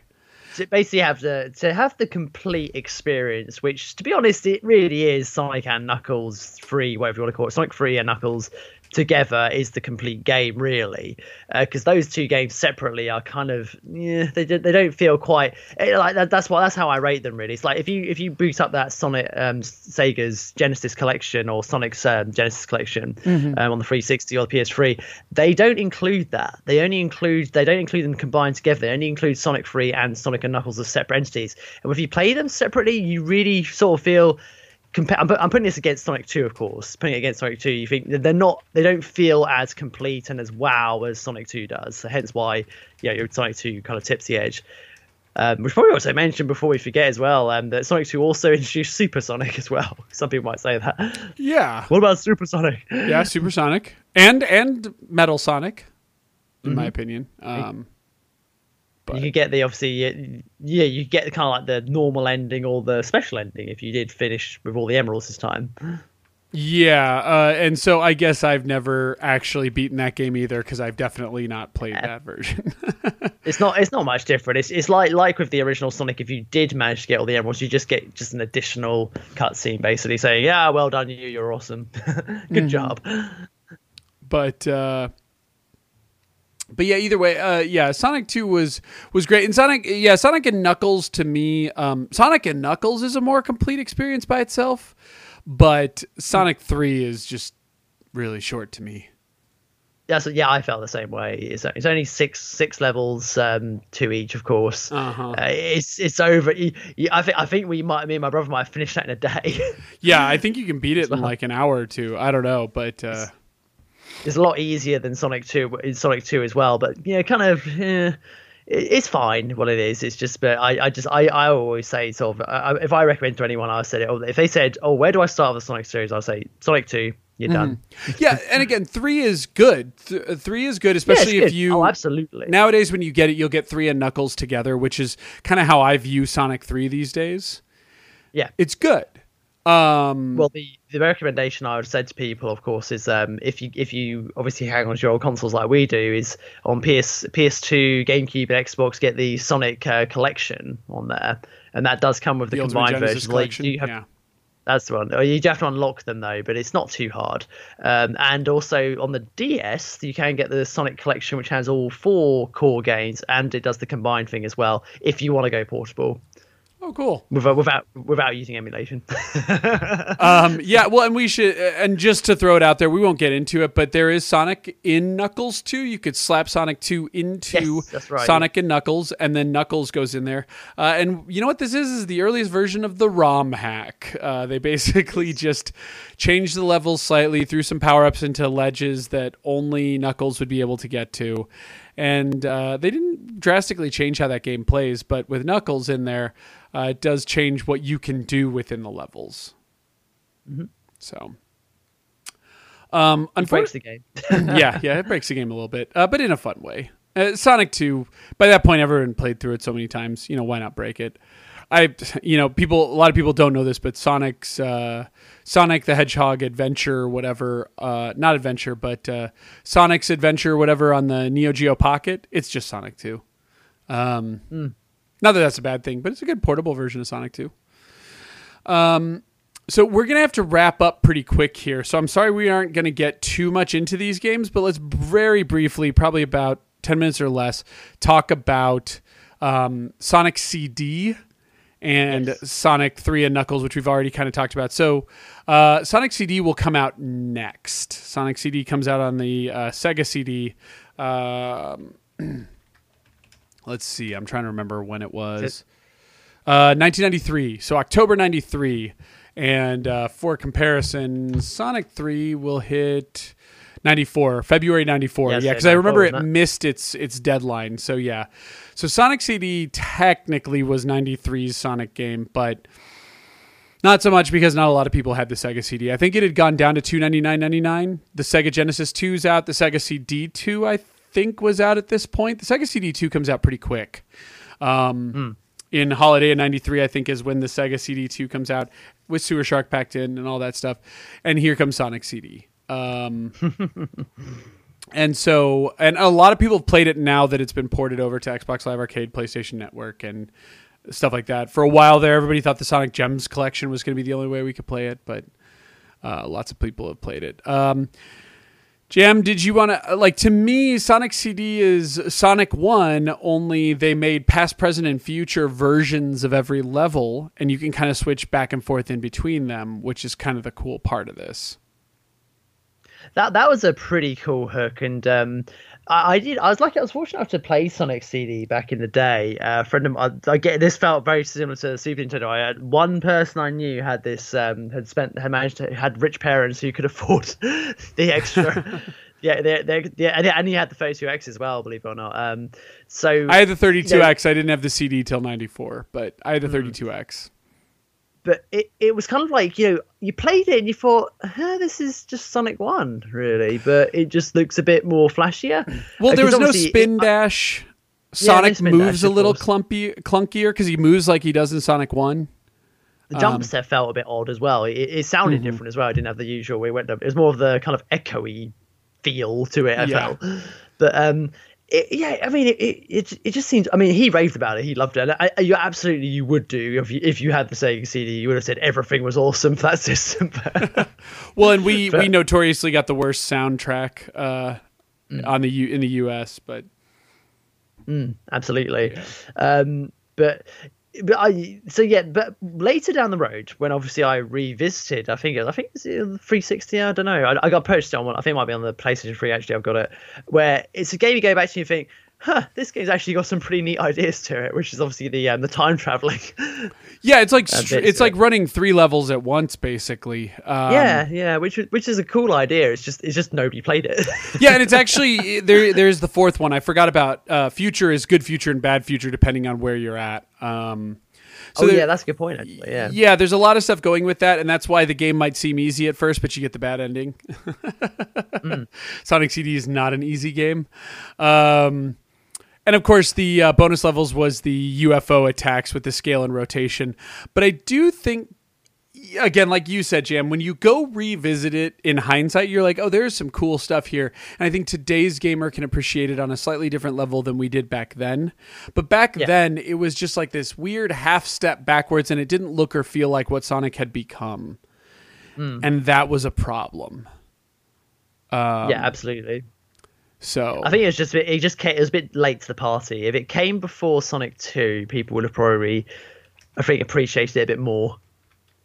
I do agree with that. Yeah, yeah. Um, real quick though, let's get a little hint. Here is oh, yeah. here is the version that was in Japan and Europe, not the version we got. But here we go. This is from Palm Tree Panic in the present. So this is what you enter into in Palm Tree Panic.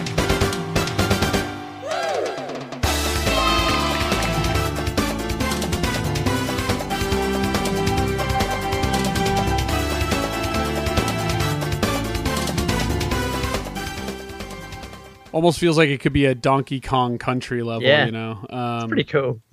Trying to see if I can find a good example of how ours was was a little bit different. Here we go. Um, let's see here. Let me see if there's a... Here we go. Let's see if this is any different. Yeah, see how ours is That's drastically right. changed? Amazing.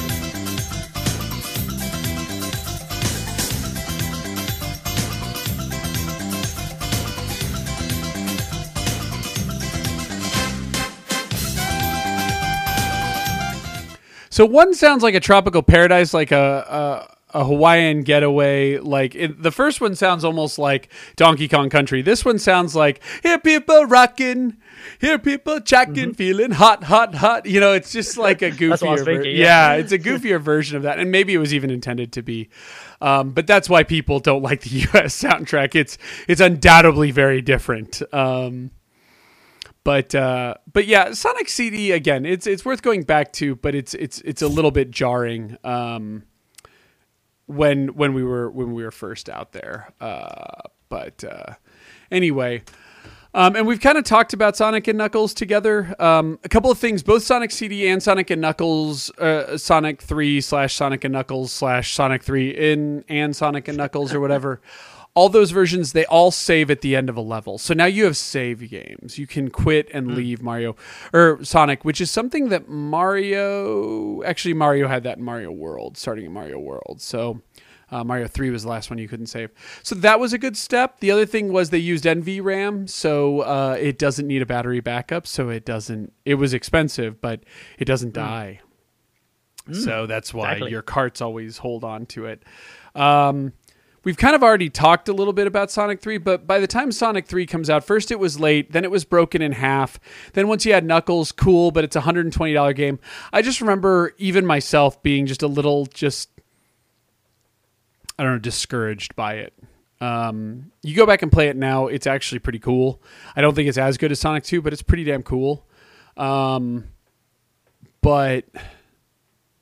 But I, yeah, back then I just, I couldn't, I couldn't... you know, in good conscience, like keep up with it.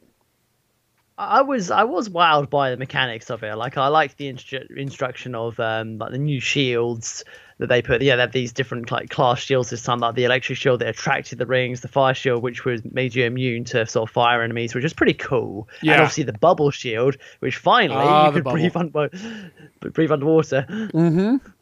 Yeah. Oh, yeah. We forgot about that. Okay. So yeah. Um, uh, I was got that, say, you got that queued up, have you? Yeah, this is going to become pivotal in uh, in an in an up in a uh, later uh, um, in the future. This is going to be tethered somewhat to uh, uh, to um, our show, but for now, we'll just give you a sneak peek of the drowning theme.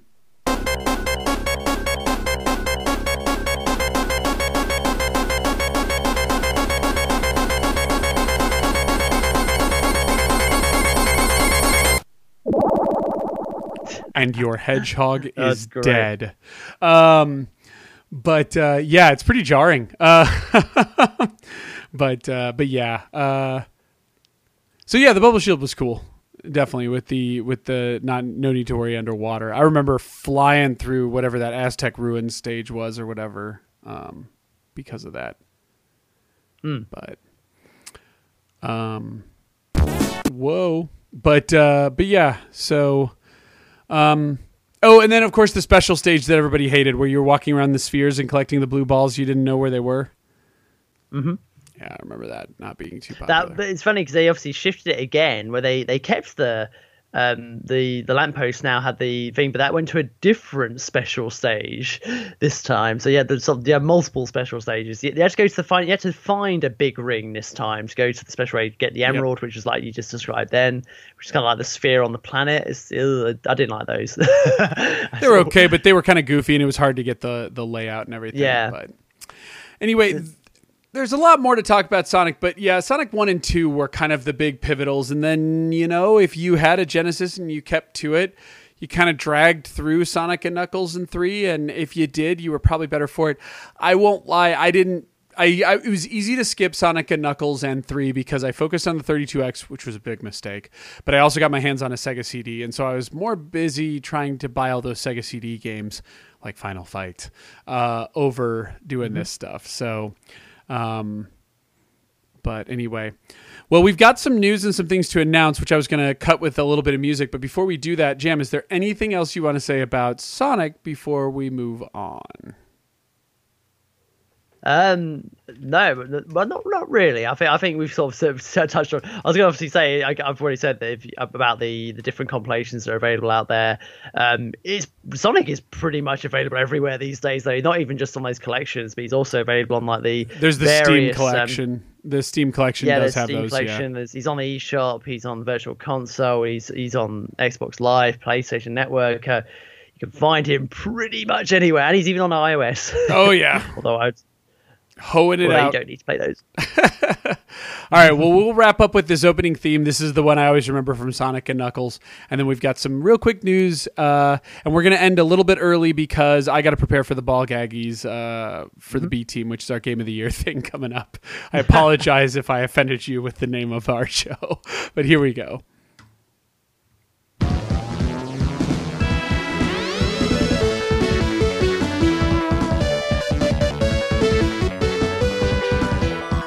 Knuckles is coming to save the day. Woohoo! Get on, Sonic.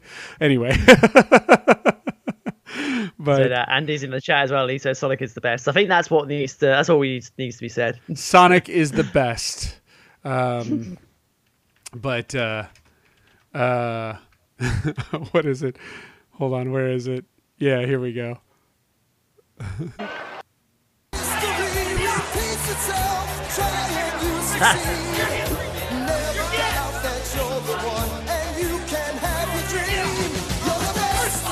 Around.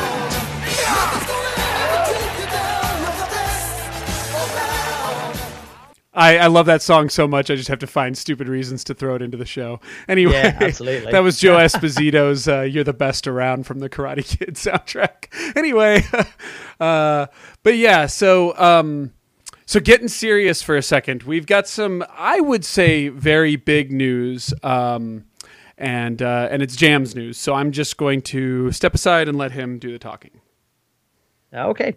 Uh, so, yeah, it is pretty big news uh, for me um, and uh, Mitendi, actually, is we're actually um, moving away, um, like literally doing a big move soon. Um, I, I I will sort of give details. I don't want people to worry that I'm I'm not sick or anything like that. It's, I'm not ill, um, you know, apart from with stress, but that's different under circumstances. But no, it's nothing. It's nothing sort of serious. But basically, um, Mitendi has been very fortunate to get a very good job um, down in the south coast of England, really, and we um, are kind of moving up from our area where we're living at the moment, which is in Cambridgeshire, and we're going to be moving down that route to kind of start a new life, really, or at least attempt to start a new life. So obviously with this sort of stuff, it comes with a lot of stress. We've got to move quite a lot, and unfortunately we've got to move quite quickly.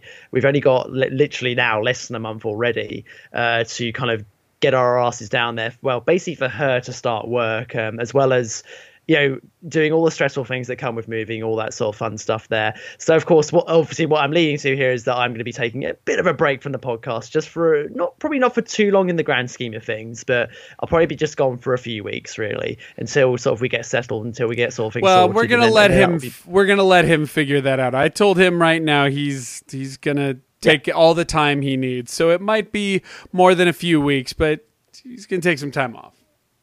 But but while, but obviously while I'm gone, though, I'll still be listening to podcasts and everything, absolutely, because uh, it'll be fun, fun, and um, I do look forward to returning. And but but it, it's it's you know it, I'm, I'm kind of it's not really I'm not really great with these sort of speech things really here, but oh, you're good. Um, but it's been great. It's been absolutely great fun, um, sort of being on the podcast for all this length of time. I didn't even think I'd last this long, to be perfectly honest. I thought Fred would have chucked me off ages ago. But well, and you're not leaving. I don't want this to sound like a goodbye speech. Jesus Christ, I need him. Uh, so, like, yeah, he's just... Oh, no, uh, I'm not leaving. No, he's taking a hiatus, a, a, a brief hiatus.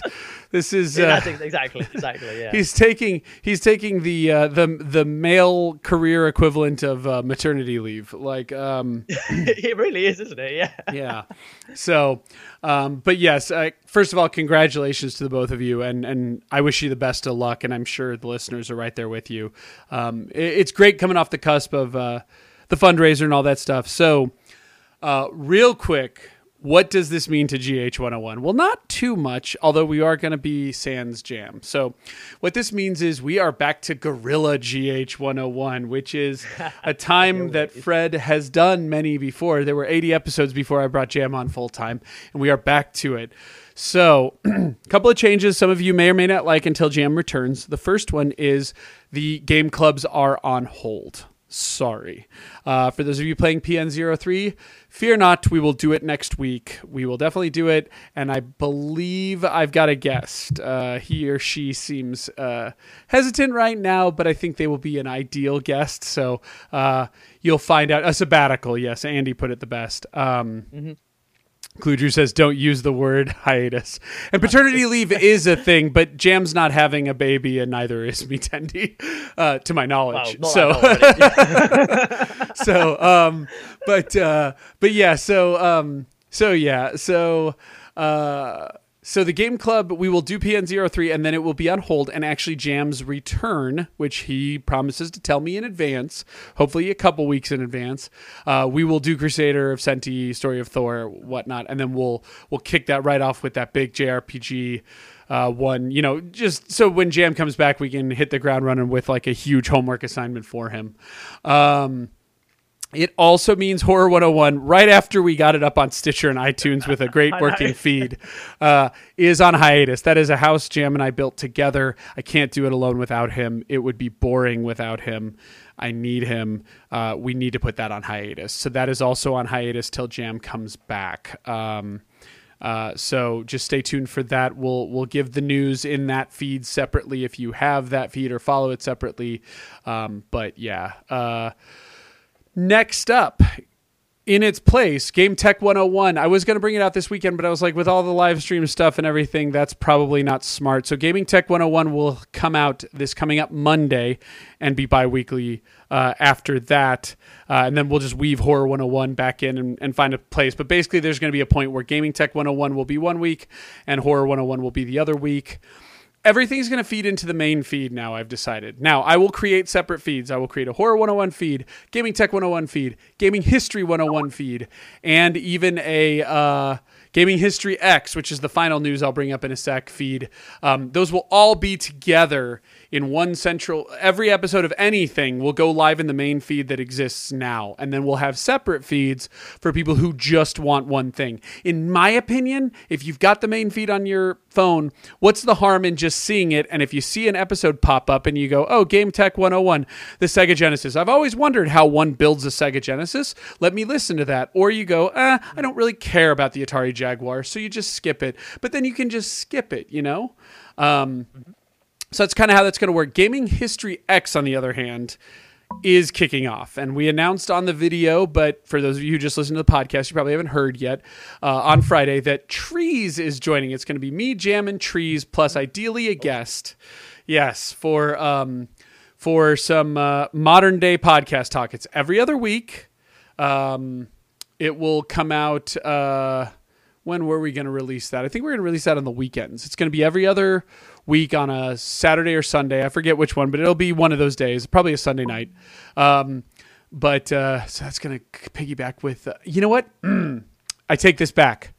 Horror one oh one and Gaming History X will be Mondays. Gaming Tech one oh one will be Wednesdays, and it'll premiere this Wednesday. There we go. And it can be completely independent from the other two. Anyway, it's going to be one hour modern day podcast. We're going to talk about news and current events, but we're not going to stick to anything too long. Stay tuned for an episode zero of that and more information on that show coming up. But we're going to start that without Jam. So it's going to be me, Trees, plus guests. And then we'll just weave him in when he returns. And then the last part is starting. I have actually at the same time left the B team on my more permanent hiatus, uh, but I do have, they are my brothers and they have offered to let me come back anytime I want. Uh, so starting Tuesday, January thirty-first, I'm going to be live streaming on the G H one oh one um, uh, channel uh, immediately following the show. So immediately following the show, which usually ends at nine p.m. Eastern Standard Time. Um, take probably about a ten to fifteen minute break and then leap right back on and be streaming till probably about, I don't know, probably an hour, maybe two, maybe three, depends on the night.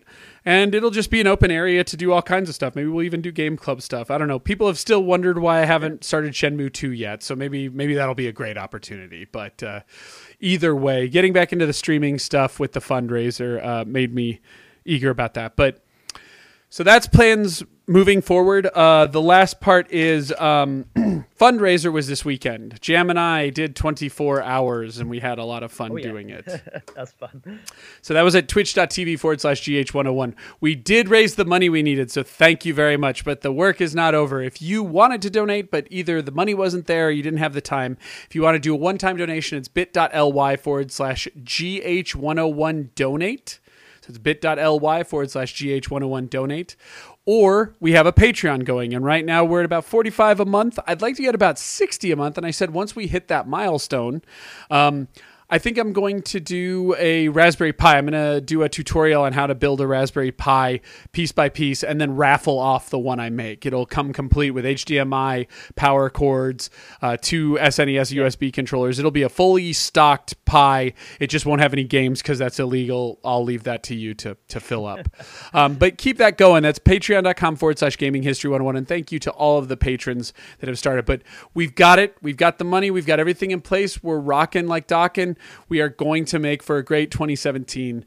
Um, but the reason I say keep donating and stuff is because it that allows us to do other things like maybe go to conventions. Remember the uh, the Midwest Gaming Classics coming up in March, uh, and uh, maybe we could get Jam out to Portland Retro Gaming Expo this year or something. Uh, although maybe not given this year, but soon. So uh, anyway, right, right. We'll figure stuff out. But anyway, so thank you everybody. Um, and uh, this will be Jam's last show for a while, I think. So um, emotional. Yep. So everybody wish him luck. If you want to send uh, email in, contact gaming history one oh one dot com. Make sure he gets it uh, and uh, just post some stuff. So I'll still be listening to the show anyway, so I'll be there in the background. I'll be there in spirit. There you go. And Cosmin says, I've always wondered how easy it is to get power supplies in various parts. That is part of the tutorial, is acquiring the parts, where, when, how much. Because I can build a Raspberry Pi, I believe, for sixty dollars complete. But it's very circumstantial, and that is really only America prices. Uh, but anyway, um, Doom Plague, if you buy it all on Amazon, you get mixed up. mixed prices and mixed quality. I don't know. But yeah, I mean, you're going to have to do it that way. If you do everything through Amazon, you'll be okay, but I'm I'm going for other stuff. Anyway. All right, we got to get off for the ball gaggies, but Jam, anything you want to say before we split out? Uh, no. Um, peace out, and uh, look forward to my return very soon. Might be sooner than you think in the grand scheme of things.